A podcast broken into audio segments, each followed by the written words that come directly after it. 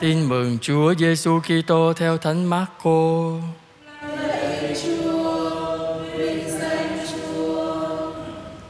Khi ấy các người biệt phái xuất hiện và bắt đầu tranh luận với Chúa Giêsu.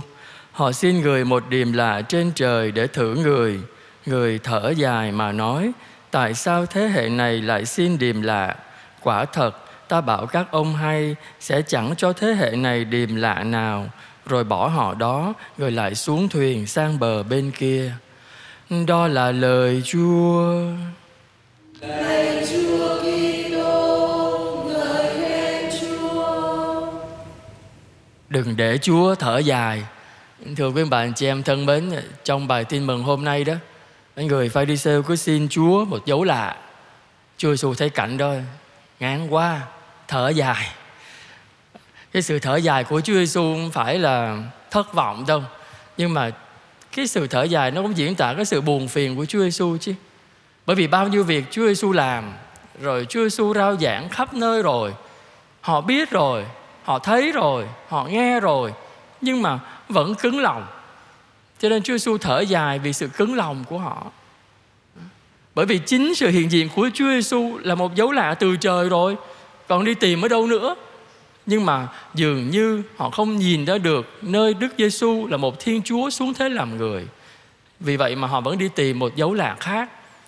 Và Chúa Giêsu cũng nghĩ rằng nếu có cho họ một dấu lạ đi chăng nữa, thì họ cũng vẫn không tin. Cho nên Ngài thở dài. Thế thì chúng ta khi nào thì thở dài? Khi mình mệt quá, thở dài. Chán quá, thở dài. Ngồi không cũng thở dài bận rộn quá, cũng thở dài. Cho nên không biết bao nhiêu lý do để chúng ta thở dài. Nhưng mà nói chung là ờ, cái việc thở dài là cho thấy là không có vui rồi, không có vui trong lòng. Ừ. vậy thì lý do tại sao mình thở dài? Vậy thì khi nào chúa thở dài đối với chúng ta? Khi mà chúa thấy chúng ta ngày nào cũng phạm tội, có một tội phạm hoài, sừng tơi sừng lui lại phạm, nói riết rồi cũng không nghe khi chúng ta cứ chai lì trong tội lỗi khi chúng ta không muốn đón nhận chúa bao nhiêu bài giảng của các cha rồi bao nhiêu lần nghe lời chúa rồi gặp biến cố này biến cố kia mà chúng ta vẫn cứ cứng lòng vậy. Chẳng yêu mến chúa hơn chẳng sống thánh thiện hơn thì chúa thở dài đó. Thở dài sao? Chờ lâu quá. Chờ đáp lời lâu quá. Cũng mệt chứ. À, nhưng mà chúa không có nản lòng đâu. Nhưng mà thấy cũng thấy buồn chút chứ. Con cái mình mình yêu thương nó quá sức mà sao nó không nhận ra? À, trên cái sự thở dài của Chúa là cho thấy rằng Chúa chờ đợi đấy. Chúa vẫn chờ đợi mỗi người chúng ta. Vậy thì về phía chúng ta chúng ta có làm cho người khác thở dài không? Và mình có thở dài vì người khác không? Có cả hai đấy.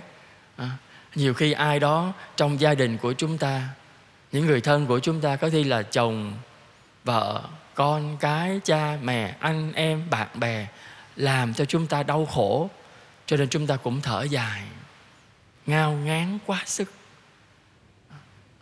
Nhưng mà đôi khi chính bản thân chúng ta này cũng làm cho người thân xung quanh chúng ta thở dài. Bởi vì nhiều khi mình cũng chướng lắm. À, mình sống không có hòa được với mọi người. Mình khó ăn khó ở khó nết khó tính làm cho những người sống xung quanh mình người ta ngao ngán quá người ta ngợp thở quá. Cho nên con ờ, nói với bà chị em để cho mình bớt thở dài á nhưng mà chị em nhớ hai câu này thôi à. Dễ ăn dễ ở cho người ta dễ thở dễ sống. Rồi sống đơn giản cho đời nó thanh thản hết thở dài à. Hết thở dài. Mà con nghĩ khi chúng ta sống như vậy đó mình vui. À, chúa vui mọi người xung quanh vui chúa cũng không thở dài. Mọi người cũng không thở dài và chính bản thân của chúng ta cũng không thở dài. Và chúng ta xin Chúa cho mỗi người chúng ta luôn luôn khám phá thấy cái niềm vui được Chúa yêu thương và cái niềm vui được ở bên cạnh nhau đó cũng là một niềm vui, bởi vì mỗi ngày qua đi sẽ có một ngày nào đó chúng ta sẽ chia tay nhau thôi. Vậy thì bao lâu chúng ta ở với nhau, chúng ta cố gắng làm cho nhau vui và có thể đem lại niềm vui cho người khác cũng là đem niềm vui cho chính mình. Như vậy thì cuộc đời chúng ta sẽ bớt thở dài và con hy vọng rằng sẽ không còn ai phải thở dài vì mình cũng như mình vì người khác. Amen.